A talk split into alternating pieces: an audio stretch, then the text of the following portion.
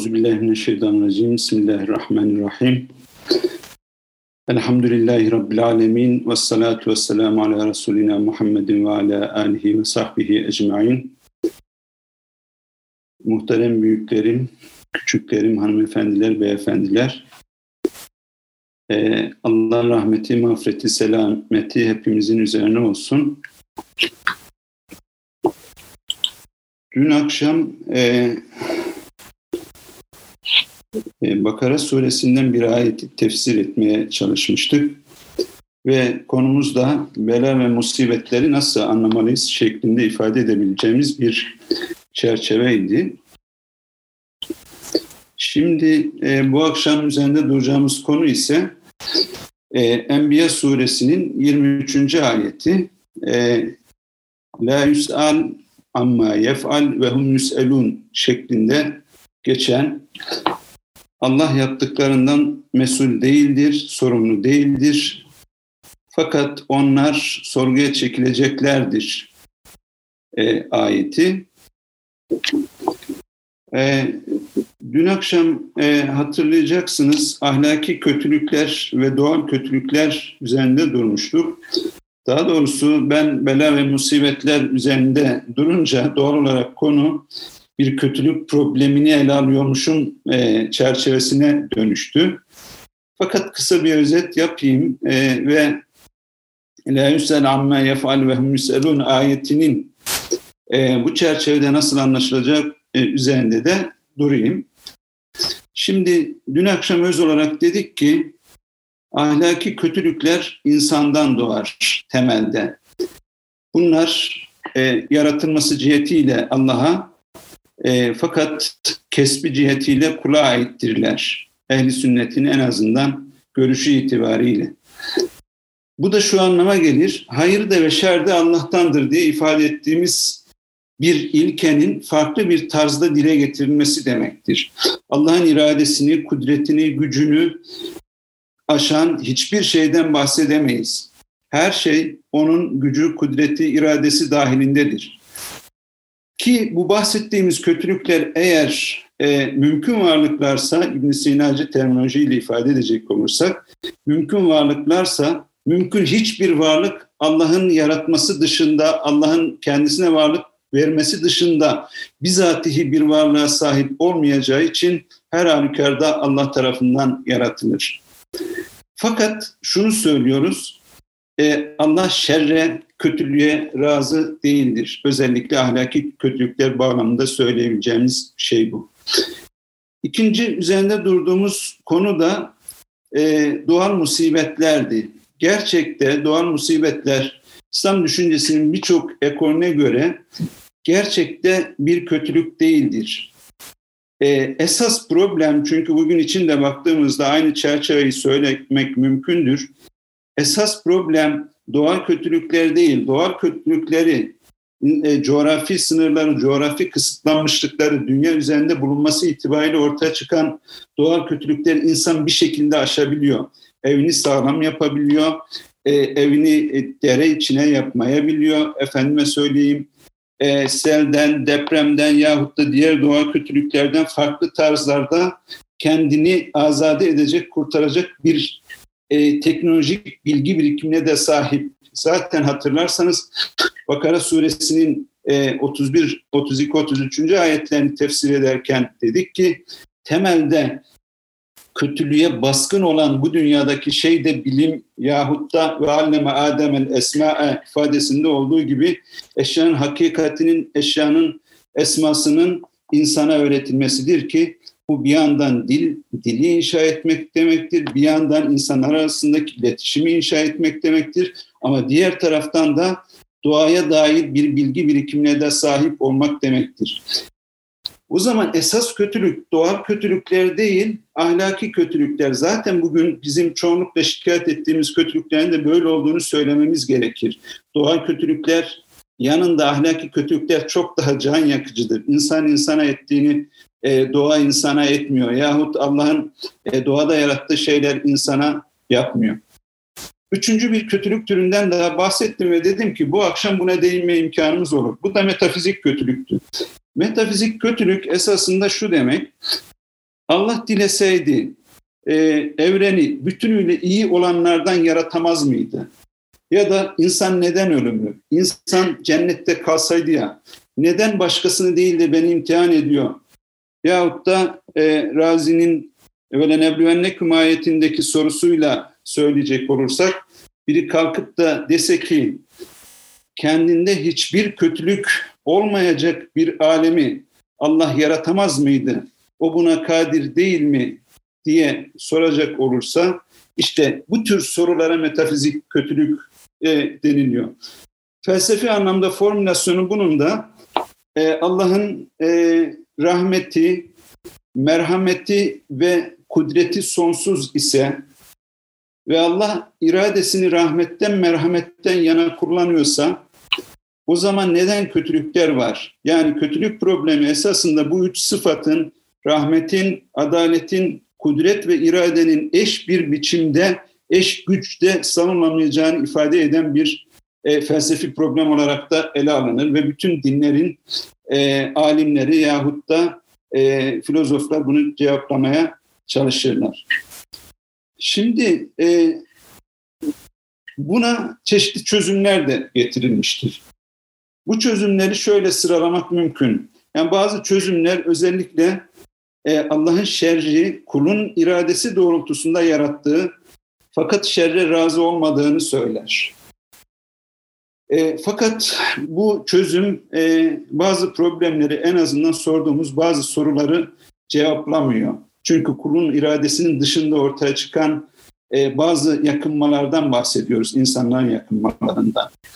Yahut da Allah'ın insana verdiği sıkıntılar, e, dün akşam e, okudum hatırlayacaksınız, kulu Allah'a yaklaştırmak için verilmiş sıkıntılardır e, şeklinde bir çözüm var. Fakat başka bazıları da diyorlar ki her sıkıntı insanı Allah'a yaklaştırmıyor. Bazı sıkıntılar, bazı kötülükler insanın yapısını, insanın doğasını, insanın psikolojisini tahrip edecek şekilde de e, bir rol oynayabiliyor. O zaman bu da tam bir çözüm değil. Bazı çözümler alemde zıtlık olması gerektiği zıtlık olmazsa hiçbir şekilde alemdeki ortamın yahut da iyiliğin anlaşılamayacağı üzerine cevap verirler. Bazı cevaplar doğal e, kötülüklerin izafi kötülükler olduğunu söyler. Bazıları baskın olduğunu söyler. Ama e, burada asıl problem baskın hayır dediğimiz şey nedir? Yahut da az şer dediğimiz nedir? Bir insanın e, ölümündense işte parmağına iğnenin batması yeterli olmalı değil mi e, diye sorabiliriz. Fakat bunun bir sınırı yok. Yani bu sınırı belirleyecek bir durumumuz yok. Nereye kadar iyi, neresinden sonrası kötü bunu tam olarak belirlemek mümkün görünmüyor. Başka bazıları daha felsefi düzeyde İmam Gazali'nin İhya'da da ileri sürdüğü e, ve çeşitli alimler tarafından da eleştirildiği bir çözüm olarak bu alemin esasında mümkün alemlerin en iyisi olduğunu ifade eder.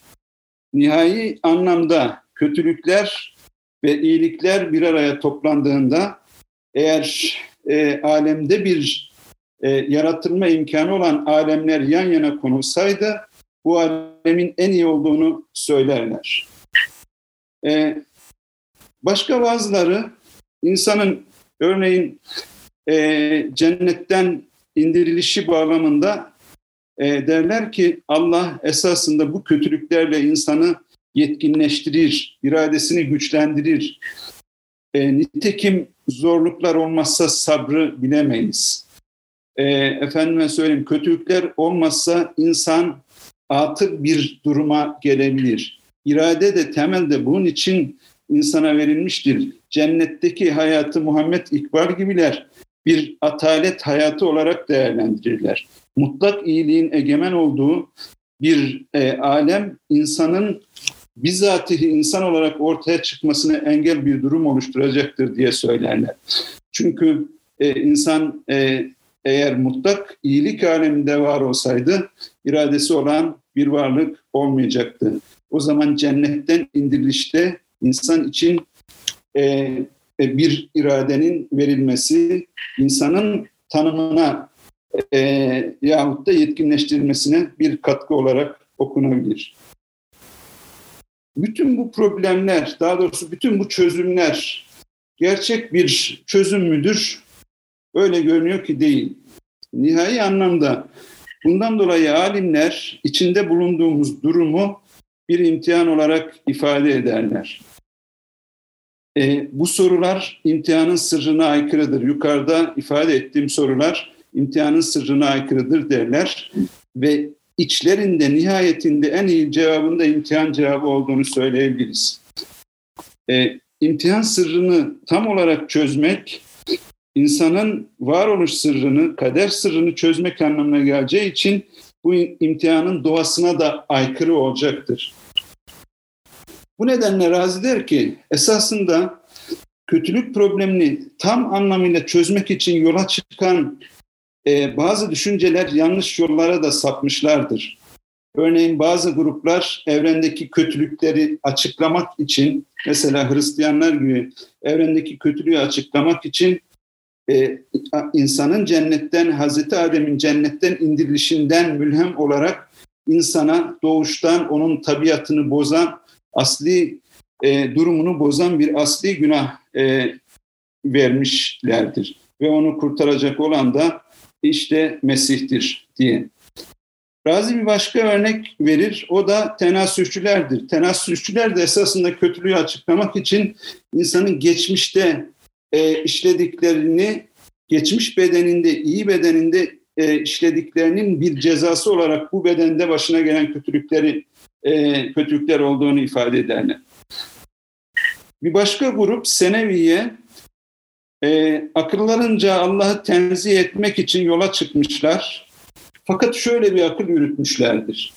Diyorlar ki e, Seneviler yani iki Tanrı'ya inananlar, hayır ve şer Tanrısı olduğunu söyleyenler, Allah mutlak anlamda iyi ise e, ve adalet sahibi ise o masumlara, kötülere zulmetmediğine göre o zaman ondan şerrin çıkması söz konusu edilemez. Bundan dolayı kendisinden şerrin çıkacağı bir başka tanrı kabul etmek durumunda kalmışlardır ki Razi'ye göre esasında bu Allah tenzih için yola çıkan bir grubun Allah'ı tenzih edemeden şirke düşmesi anlamına gelecektir.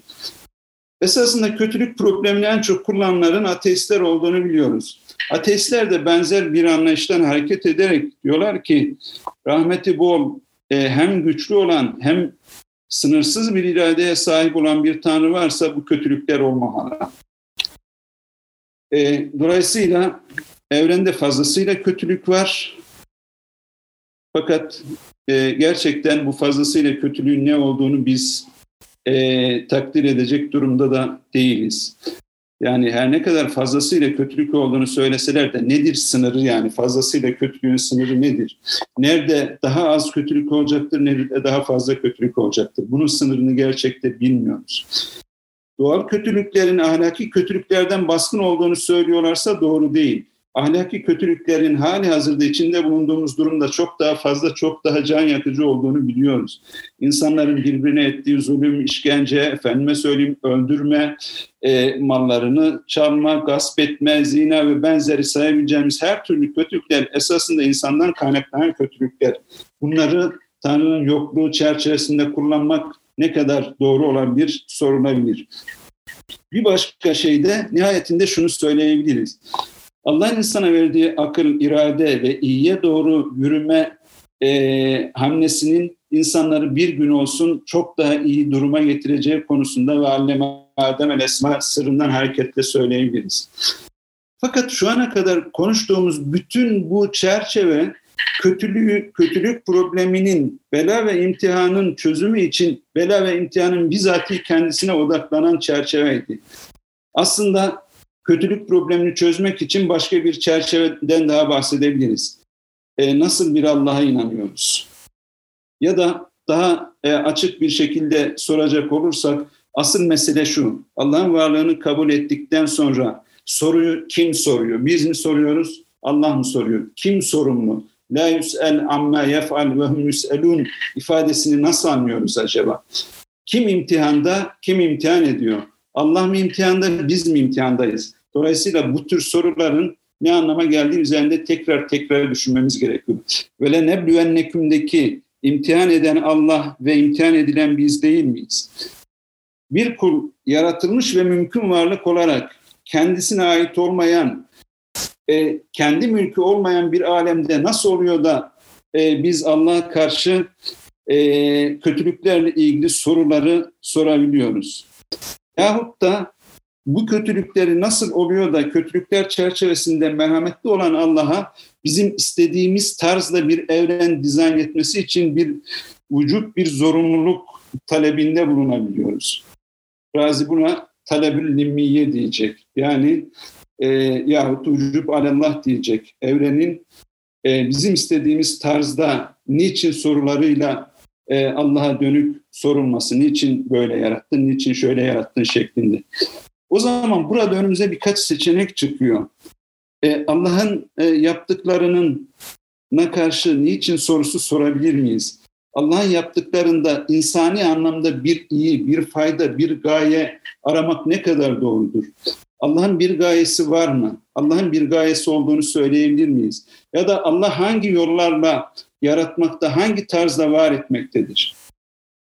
Şimdi bu soruları sorduğumuz zaman e, temelde Razi e, tefsiri baştan sona okursanız sıklıkla karşılaşacağınız bir kavramla karşı karşıya kalacağımızı görürsünüz. O da şudur, faili muhtar. Yani özgür iradesiyle yaratan bir Allah ve karşısında da mucibun bizzat, mecburen yaratan yahut da zorunlu bir tarzda yaratan, zatı itibariyle kendinden zorunlu bir tarzda ortaya çıkan varlık anlayışı. Hani dense ki tefsirde tefsiri baştan sona e, kendi rengine bulayan kavram nedir? Ben faili muhtar ve mucib bizzat kavramları olduğunu söylerim. Her daim Razi bu iki kavrama gönderme yapar. Şimdi bu la el amme yef'al ayeti esasında e, Allah'ın bu faili muhtarlığının yahut iradesinin nasıl anlaşılacağı konusundaki en merkezi ayetlerden bir tanesidir Razi'ye göre. Acaba Allah doğa tarzında, ateşin yakması tarzında mı bir iş yapıyor? Biz buna imkanı am bila şart diyoruz. Yani e, iki taraftan bir tanesini tercih etmek sizin tek taraflı var etmek suretiyle fakat herhangi bir şartın da kendisine bitişmek sizin var etmesi anlamında imkanı am bila şart yaratma. Doğa böyle e, etki eder. Eğer ateş doğası, burada doğa derken kastettiğim tabiat yani nesnelerin tabiatı. Diyelim ki su bu tarzda etki eder. Ateş örneği daha iyi anlaşılacağı için belki onun üzerinden gitmemiz mümkündür. Ateş bu tarzda etki eder. Yani ateş ortaya konulduğunda ben ısıtmıyorum demeyecek bir tarzda zorunlu olarak kendisine belli mesafedeki nesneleri ışıtır, e, ısıtır. Ve Allah'ın da bu şekilde belli bir iradeye sahip olmaksızın yahut da kendi doğası yaratmak olduğunu düşünürsek sadece yarattığını söyleyen bazı gruplar vardır. Bu aslında e, Razi bu meseleyi ele alırken bir tür kaba deizm çerçevesinde ele alır. Yani aslında bu deizmin bir türüdür. E, Allah yaratma fiili, yaratma sıfatının bir sonucu olarak yaratır ama ben yaratmıyorum yahut yaratmamı değiştireceğim, farklı tarzlarda yaratmaya devam edeceğim şeklinde bir iradeye sahip değildir. E, bir irade, bir seçim, bir değişikliği kendinde e, yapamayacak bir durumdadır. Bu aslında evreni yaratan, kuran, kurallar yerleştiren ama hiçbir şekilde evrene, tarihe, topluma, insana müdahalesi olmayan bir tanrı anlayıştır. Dolayısıyla bunlara sorsak la yüsel amme yef'al ayeti ne ifade eder? Ee, diyecekler ki la yüsel amme yef'al doğru. Şu anlamda doğru. Nasıl biz ateşe yakması bağlamında niçin yakıyorsun sorusunu soramıyorsak benzer şekilde Tanrı'ya da niçin yarattın şeklinde bir soru soramayız. Fakat bu bir tercih meselesi değil. Bu bir zorunlulukla var etme. Yani mecburen var etme. Ateşin kendisinden çıkan e, ısının nasıl zorunlu olarak e, başkasına ulaşması e, söz konusu ise Aynı şekilde Allah'ın yaratması da böyledir diyecekler. Peki bunlara soruyoruz. Ayetin ikinci tarafı hakkında ne söylüyorsunuz? Ve hum yüselun. Kurlar sorumludurlar. Ayetinin bu tarafını nasıl anlıyorsunuz? Ee, Allah hiçbir şekilde vahiy göndermediği için tarihe, topluma, evrene, doğaya hiçbir şekilde müdahil olmadığı için bir vahiy peygamber göndermediği için bir sualde söz konusu olmayacaktır. Bu deizmin kaba hali olarak insanın belli bir kurtuluşu olduğunu, insanın belli bir sorumluluğu olduğu sorulacağı tarzındaki bir çerçeveyi reddeden anlayıştır. Oysa biz biliyoruz ki yani bunu e, bunun üzerinde fazla durmaya gerek yok. E, ne Tanrı doğadır, ateş doğası gibi var eder, onun var etme tarzı farklıdır. Ne de doğa naturalistlerin e, buradaki deist çerçeveyi e, savunan e, tabiatçıların sandığı gibi mutlak determinist, determinist bir süreçte e, fiilini var eder. E, o zaman Allah dinde, vahide gönderir, sorar, kendisine soru sorulmaz, kendisi mesul değildir. Fakat bu mesul olmamak, ateşin mesul olmaması anlamında bir mesul olmamakta değildir. İkinci e, yaratma tarzı şudur. Tanrı mucip bizzattır bu yaratma tarzında da. Bu daha çok filozofların savunduğu bir çerçevedir. E, biraz hızlı şey yapayım, bu, bu çerçeveyi anlatayım.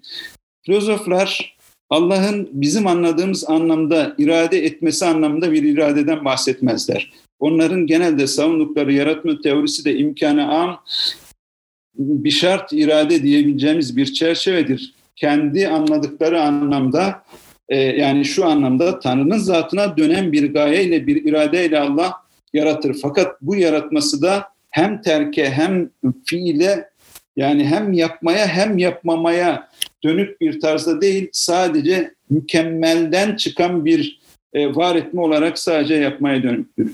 Çünkü derler ki insanın arada kalması gibi mükemmel olan varlık iki şey arasında muhayyer olmaz. Mükemmel bir varlık bütün kendisinden çıkacak iyilik nizamının çerçevesini zaten bilir. Bu anlamda bir muhayyerlikten bahsedemeyiz. İkinci olarak değişimi gerektireceği için bir iradeden bahsedemeyiz.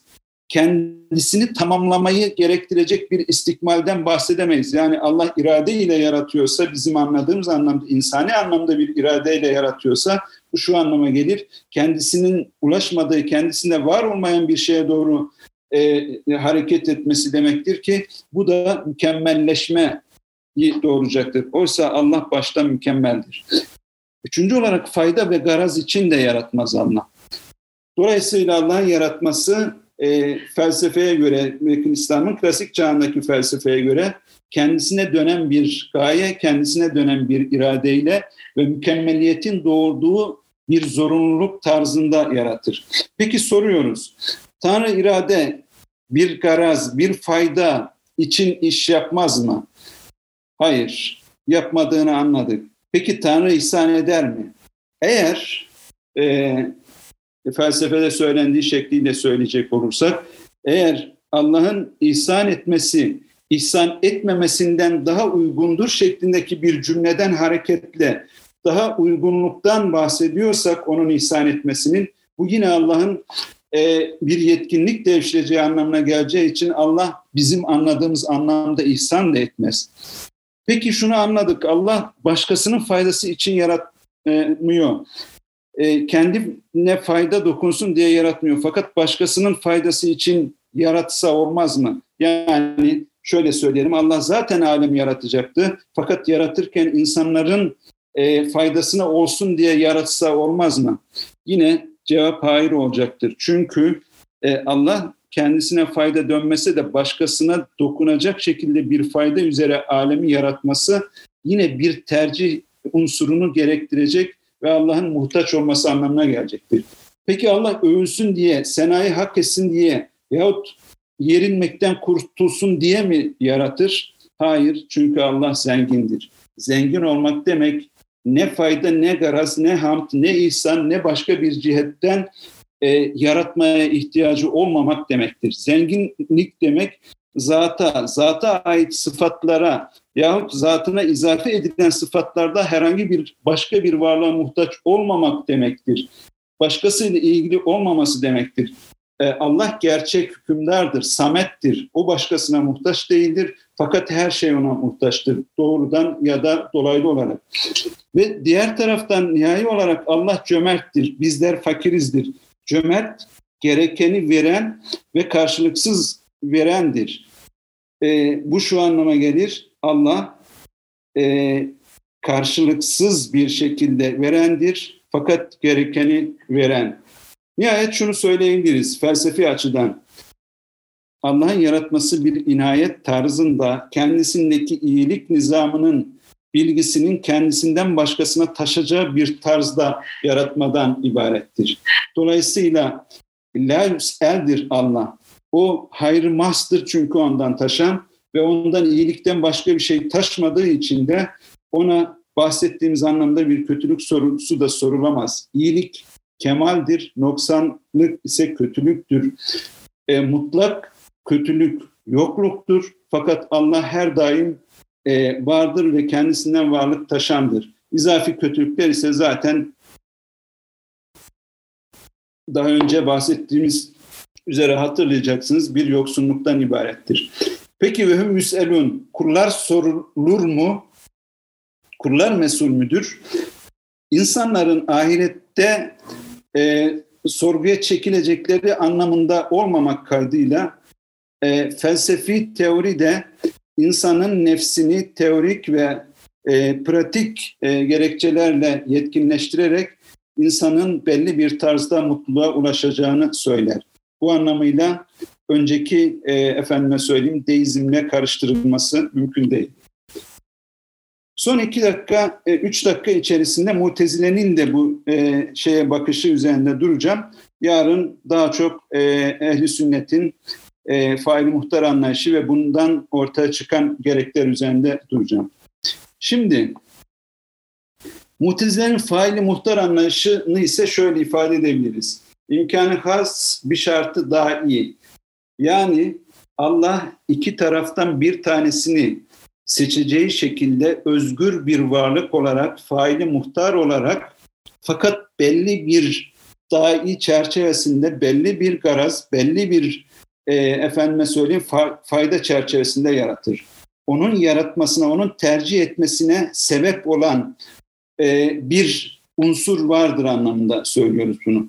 Mutezile biliyorsunuz genelde adalet ilkesinden hareket eder. Allah'ın e, adil olması demek bu çerçevede yalnızca güzel olan şeyleri yapmak, kötü olanları yapmamak demektir ve nihayetinde e, yapması gerekenleri terk etmemesi anlamına gelir. Bu prensibe bağlı olarak Mutezile şöyle söyleyecektir. Allah bir fayda için iş yapar, faydayı ve zararı gözetir. Ee, Allah aynı zamanda bir dahi, bir e, garaz, bir gaye çerçevesinde de iş yapar. Gayelikten başlayacak olursam şöyle söyleyebilirim. Allah'ın mahlukatı yaratmasının bir gayesi, bir hikmeti vardır. Bu da iyi ve güzel olmasını sağlar. Fakat eğer Allah'ın bir fayda için yaratmasını yaratmadığını söyleyecek olursak onun boş, abes e, fiiller yaptığını söyleyeceğiz. Saçma fiiller yaptığını söyleyeceğiz ki bu e, Allah için doğru değildir. O zaman hikmet sahibinin gayesi aynı zamanda iyi olanı yapması. Böylece Allah iyi bir gaye için iş yapar ve övgüye layık olur. Peki fiillerin faydası nedir? Yine Mutezile şöyle söyleyecektir. Hakim olan bir Allah yahut da hakim olan herhangi bir kimse ya kendisine dönen bir sebeple bir faydayla bir iş yapar yahut da başkasına dönen bir faydayla iş yapar. Allah başkasına dönen, e, Allah kendisine dönen bir faydayla iş yapamayacağına göre, yapmayacağına göre yani kendisine fayda sağlasın diye bir iş yapmayacağına göre o zaman başkasına fayda vermeyi amaçlıyordur. Fayda bu durumda lezzete ve mutluluğa götüren şeydir. Yeryüzündeki acılar ne olacak? Acılar nihayetinde faydaya götürdüğü oranda e, daha iyi e, iyi oldukları söylenebilir. Yani çünkü Mutezile'ye göre temelde fayda iki türlüdür. Ya hak, et, hak edilmeyen Allah'ın bir lütuf olarak verdiği faydalardır ya da hak ettiğimiz faydalardır. Kişi amelleriyle çeşitli faydalar elde edebileceği gibi bu dünyada maruz kaldığı acıların e, karşılığının Allah tarafından mutlaka verileceği tarzında bir faydayı da elde edebilir ki bu onların İvaz teorisidir. Yani acı ve zarar, yeryüzündeki acı ve zarar e, hangi durumlarda kötüdür? Eğer daha büyük bir faydaya bizi götürmüyorsa, ilim talebi için küçük e, zorluklara katlanabiliriz. Hani küpün üzerindeki zehiri kazımak gerekir ki altın, altındaki bala ulaşılsın anlamında bir faydadan bahsediyoruz. Daha büyük bir faydaya götüren şey o zaman iyidir diyecek e, mutezile. Daha büyük bir acı ve zararı uzaklaştırıyorsa bir fiil, bir acı o da iyidir. Daha büyük zarardan kurtulmak için daha küçük zararlara katlanabiliriz. Ve nihayet tamamen karşılanıyorsa yani bu dünyada insanlar e, karşılığını görmese de Allah bu dünyada insanlara verdiği acıların daha fazlasını ve e, karşılığını ahirette vermiyorsa o da kötü olabilir. O zaman mutezile için yeryüzünde bu tür bir e, kötülükten bahsedemeyiz. Mutlaka insanın faydasına dönen bir çerçevesi vardır. Peki bu adalet anlayışı Allah'ın faili muhtar olmasını ortadan kaldırıyor mu sorusunu sorarsak şöyle söyleyebiliriz. Burada iki kavram daha var üzerinde durmamız gereken ama bunlar üzerinde durmaksızın kısaca ifade edeyim. Ee, salah, aslah ve vücub alallah kavramları. Şöyle e, söyleyeyim. Acaba Allah e, bizim içinde bulunduğumuz sorumluluk şartlarını daha iyi yerine getirelim diye bu şartları çok daha iyi bir şekilde ve en mükemmel şekilde yaratmak zorunda mıdır, değil midir? Mutezilerin bir kısmı bütün hal ve şartta dünyada ve ahirette, dünyadaki her türlü yaratımda ve teklif için yani sorumluluk alanında yaratımlarda Allah'ın en iyi gözetmesi, en uygunu gözetmesini esas alır. Ama büyük e, akım, mutezilerin müteahhiri genellikle e, insanın teklifinin yani sorumluluk şartlarını yerine getirirken sorumluluk süreçlerinde e, efendime söyleyeyim e, şartların en iyi şekilde yaratılmasını Allah'a zorunlu görürler. Bu zorunluluk Allah'ın faili muhtar olmasını ortadan kaldırıyor. Son olarak bunu ifade edeyim. Hayır kaldırmıyor. Çünkü e, bu zorunluluk nihayetinde başkasının Allah'a dayattığı bir zorunluluk değil, Allah'ın vaadinin bir e, hak olmasından kaynaklanan Allah'ın kendisinin kendisine şart koştuğu bir anlamda vacip kıldığı bir zorunluluktur. Dolayısıyla bu onu faili muhtar olmanın sınırlarından çıkarmaz.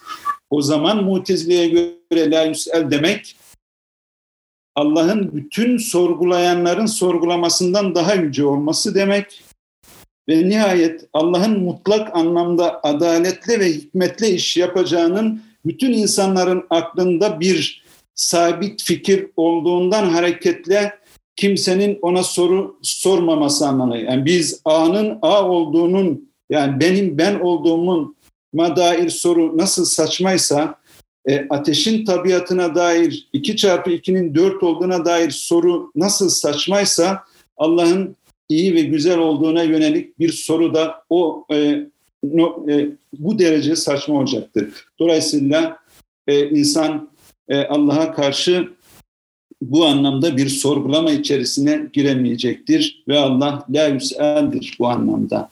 Fakat diğer taraftan insanın e, yüsel olduğu, sorumlu olduğu mutezile için bir e, su götürmez bir gerçektir.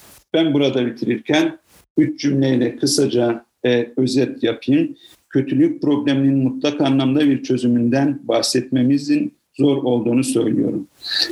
Aynı zamanda kötülük probleminin insanların insanların ayağının kaydığı e, noktalardan e, biri olduğunu, bu nedenle de büyük bir imtihan sırrı olduğunu söylüyorum. Allah'ın levsel olduğunu söylüyoruz ama hangi anlamda e, söylüyoruz? Bu naturalistler için e, ateşe soru sorulmaması anlamında, filozoflar için başka birisi için bir fiil yapmaması anlamında e, ama mutezile söz konusu olduğu zaman da e, on, onun başkasının faydasını gözeten bir fiil yaptığı fakat bu e, zorunluluğun bizatihi kendinden kaynaklandığı anlamında. Yarın akşam ehli sünnetin faili muhtar e, görüşünü ele alacağım. E, şimdi varsa soru, sorulara e, bakayım.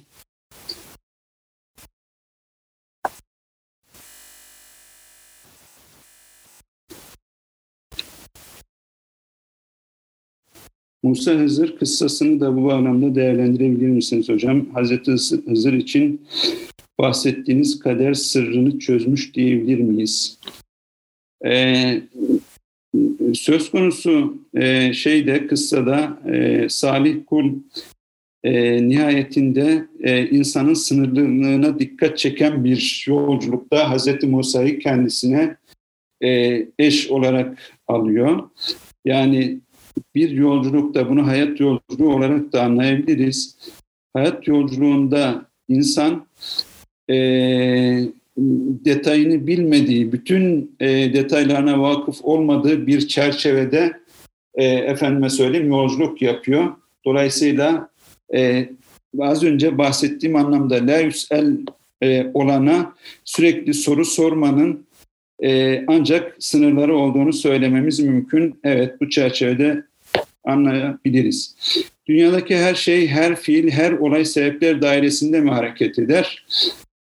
Ee, bir anlamda evet, bir anlamda hayır. Bu sebepleri deterministik yani zorunlu süreçler olarak anlarsak e, ehli sünnet bunun böyle olmadığını kabul edecektir. Failim zaten bu akşamki üzerinde konuştuğumuz esas mesele de e, budur. E, Allah Allah e, evrendeki her fiilin bizatihi yaratıcısıdır. Buna sünnetullah, adetullah diyoruz. Adetullah bir sebepler zinciri gibi alabiliriz.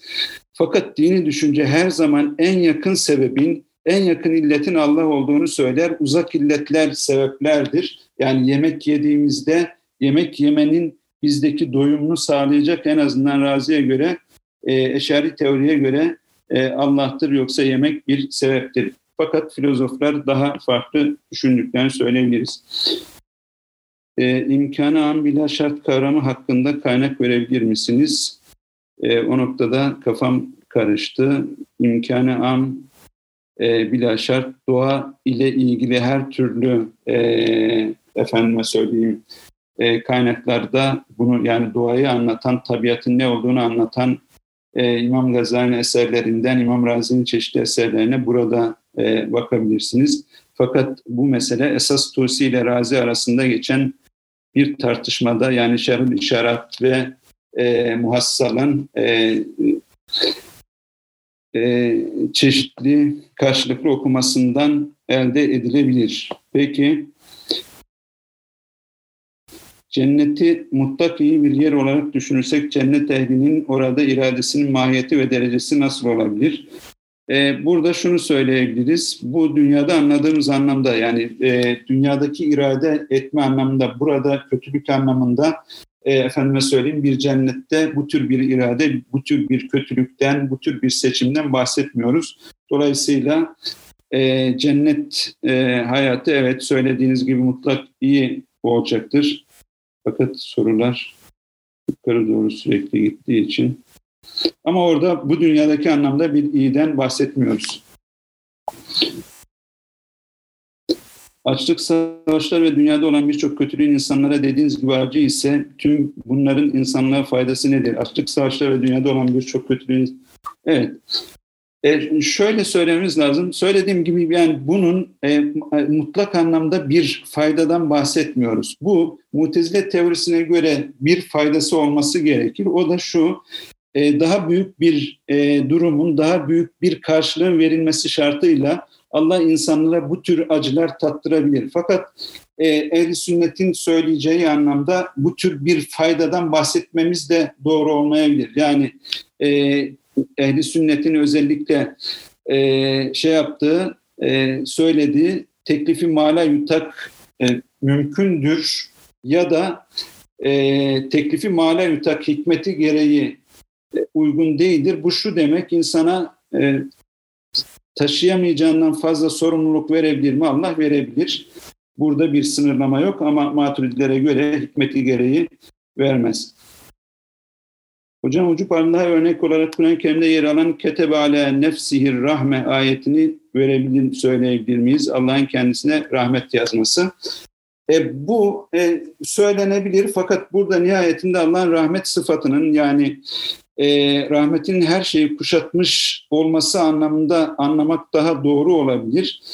Biz burada vücub Allah'tan bahsederken Allah'ın kendi sıfatlarından ortaya çıkacak bir rahmet gibi yahut başka başka e, efendime söyleyeyim özellikler üzerinde konuşmuyoruz. Daha çok kullara dönük e, fiillerinde, yaratmasında kendisine zorunlu olan bir şey var mı e, sorusunu soruyoruz. Yani vücub alallah ifadesiyle kastettiğimiz bu. Bizim için imtihan şartlarını en iyi şekilde yaratmak zorundadır anlamında e, bir efendime söyleyeyim e, kullanıyoruz. Allah'ın dili, Allah'ın dilediğine hidayet etmesi, hidayet olunmayana kötülük yapıldığı anlamına gelir mi? Bu konuyla ilgili kötülük problemi nasıl anlaşılmalı hocam? E, bu hidayet ve dalalet e, temelde e, bu çerçevede yani Allah'ın iradesini aşmayacak bir çerçevede yine e, insanın e, iradesi çerçevesinde ele alınıyor. Fakat bu uzun bir konu. E, yarın akşam dediğim gibi e, ehli sünnetin faili muhtar anlayışı e, ve bu faili muhtar anlayışının dini hayatımıza nasıl yansıdığı üzerinde e, duracağım. E, dolayısıyla bu kötülük problemiyle ilgili e, durduğum çerçevenin biraz dışında seyretmeye devam edeceğiz. Hepinize iyi akşamlar diliyorum. Ve ahiru davana enilhamdülillahi rabbil alemin.